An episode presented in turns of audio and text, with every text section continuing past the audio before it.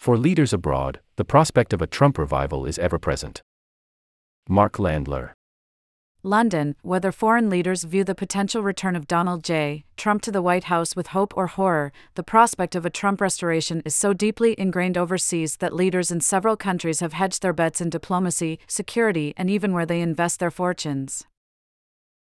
There were few signs that Mr. Trump's indictment last week on criminal charges in New York has changed those calculations.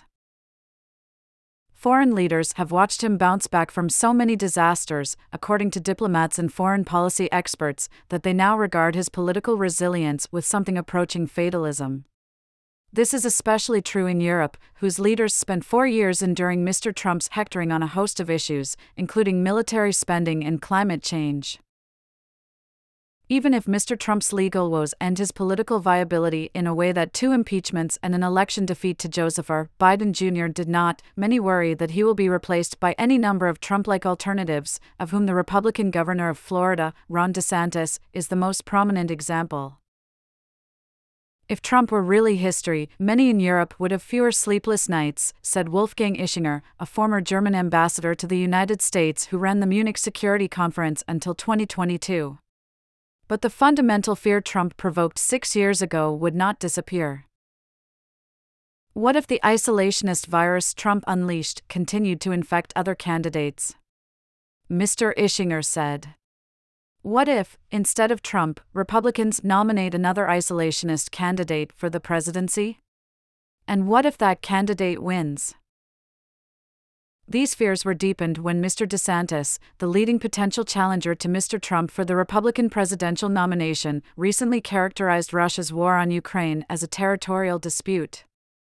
He later walked back the comment under intense criticism from fellow Republicans but his remark, which echoed Mr. Trump's casual treatment of the Russian invasion, arguably landed with a bigger thud in European capitals than in the United States, given the heavy dependence of Europe on American military and diplomatic support to maintain a unified resistance to Russian aggression. Trump is a phenomenon, but no longer unique, said Kim Darroch, a former British ambassador to the United States. He has spawned a whole generation of mini Trumps and Trumplites the indictment of Donald Trump in New York.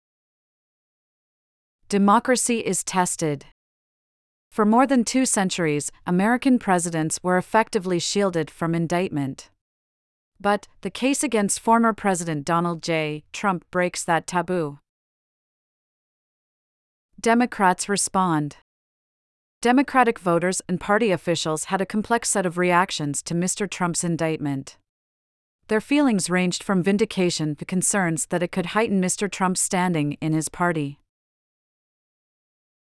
Republican support. Many in the party said that Mr. Trump could benefit from a wave of sympathy among Republicans, with his base of supporters likely to be energized by a belief in a weaponized justice system. So, if you believe that isolationism is growing in America, or it suits you politically to assert this, you don't have to hang it all on Trump, said Mr. Darroch, who was forced to leave his post in Washington after critical cables he wrote about the Trump administration were leaked in 2019. There are plenty of alternatives. None of this is to say that Mr. Trump does not remain a singular figure, or that his legal woes are not drawing attention abroad. The case against the former president, with its lurid accusations of hush money paid to a pornographic film actress, is the kind of only in America spectacle that lends itself to tabloid headlines. The bigly usual suspect, said London's Daily Star tabloid, with a collage of unflattering photographs of Mr. Trump against a backdrop used for mugshots. Trump will refuse to be handcuffed, said The Times of London in a front page article on Saturday that included an interview with Stormy Daniels, the actress who said she had a sexual relationship with Mr. Trump and received the payments from Mr. Trump's lawyer in exchange for her silence. But the Daily Telegraph, which leans to the right, focused on the potential upside for Mr. Trump with his hard right political base, declaring, indictment is a golden opportunity for Trump the sense that Mr. Trump's legal troubles could play out unpredictably extended to parliaments and government offices. For one thing, Mr. Darroch said, only those who follow the Trump saga closely will recognize that this is the first of potentially several indictments in cases involving election interference and mishandling of classified documents. More casual observers will shrug it off, focusing instead on his lead in the polls over Republican rivals.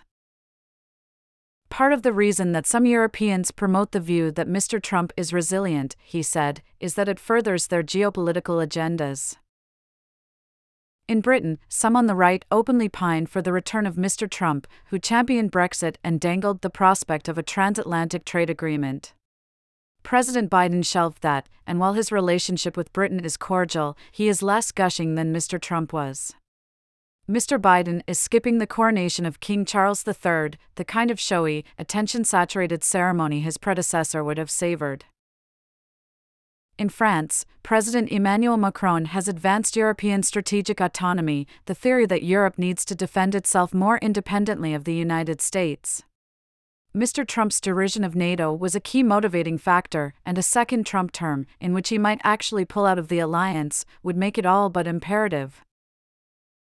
In the Middle East, too, countries are hedging their bets about Mr. Trump's return to power.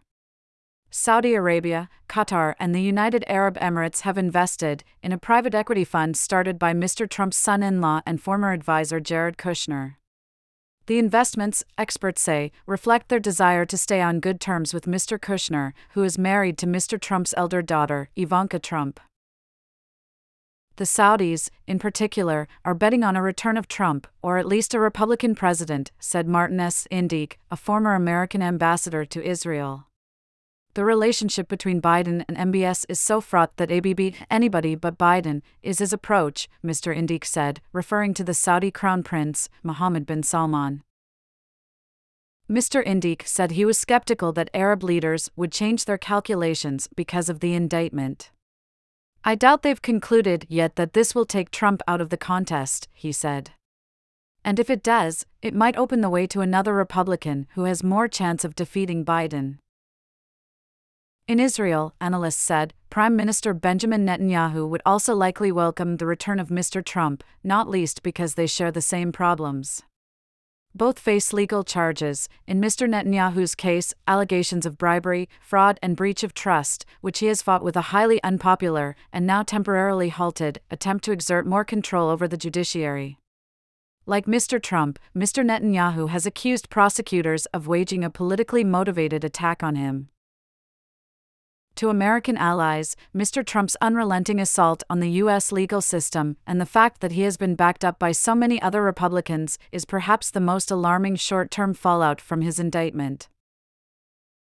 Yet for adversaries like Russia and China, the prospect of Mr. Trump mounting another campaign for the presidency, while at the same time defending himself from criminal charges, plays into their narrative of American chaos and decline. Evan S. Medeiros, a former China advisor to President Barack Obama, said The Chinese will use this to reinforce the argument they've long made that America is consumed by its democratic dysfunction and that China is a better bet.